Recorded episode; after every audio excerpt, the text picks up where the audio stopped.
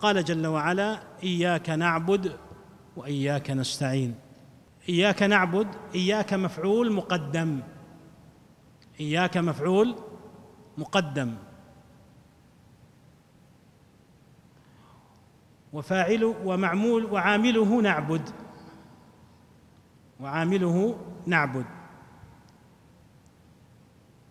وقدم المعمول على عامله لإفادة الحصر. أي أنه لا عبادة إلا لله جل وعلا. قدم المعمول على عامله لإفادة الحصر أي أنه لا عبادة إلا لله جل وعلا. والعبادة باختصار تتضمن فعل الأوامر وترك النواهي. فعل الأوامر وترك النواهي. أو بما قاله أبو العباس ابن تيمية عليه رحمة الله ماذا؟ اسم جامع لكل ما يحبه الله من الأقوال والأعمال الظاهرة والباطنة. والأعمال الظاهرة والباطنة. قوله رحمه الله الظاهرة والباطنة. الظاهرة أعمال الجوارح والباطنة أعمال القلوب. والباطنة أعمال القلوب. وهذه الآية تكلم عليها العلماء كثيرا. ومن أنفس ما كتب حولها ما سطره يراع ابن القيم رحمه الله في مدارج السالكين. قال إياك نعبد وإياك نستعين. والاستعانة بالله سبحانه وتعالى أي طلب العون أي طلب العون منه سبحانه وتعالى. وهذا من أعمال القلوب العظيمة. الاستعانة من أعمال القلوب العظيمة. وقد اعتنى بها العلماء رحمهم الله. قد أشار إلى ذلك الإمام محمد بن عبد الوهاب عليه رحمة الله في الأصول الثلاثة وذكر أدلتها وغيرها من أعمال القلوب. وأعمال القلوب من أجل العبادات وعليها المدار. فإن القلب إذا صلح صلحت الجوارح. وإذا فسد فسدت الجوارح.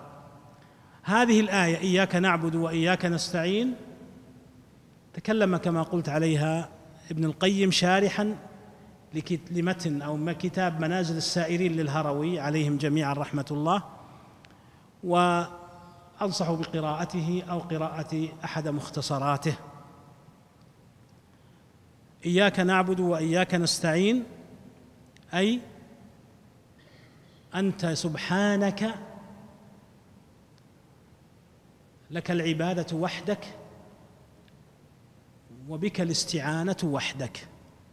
فتقديم العامل على معموله في كلا الأمرين يفيد ماذا؟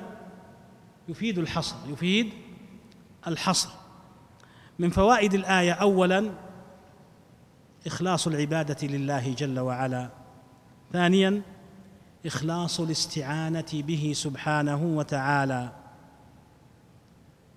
ثالثا إثبات المعونة منه وحده لا شريك له. وأما من غيره فالاستعانة بغيره إن كان مما يستطيعه الغير فهذا جائز. وإن كان مما لا يستطيعه فهو شرك.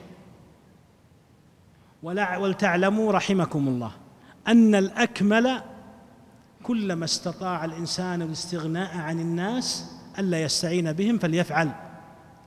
فإن الصحابة رضي الله عنهم وخاصة أبو بكر ربما سقط خطام ناقته فنزل من ناقته وأخذه ولم يقل لأحد أعطني إياه. استغناء عن الناس كلما استغنى الإنسان عن الناس كان خيرا له كلما استغنى عن الناس كان خيرا له.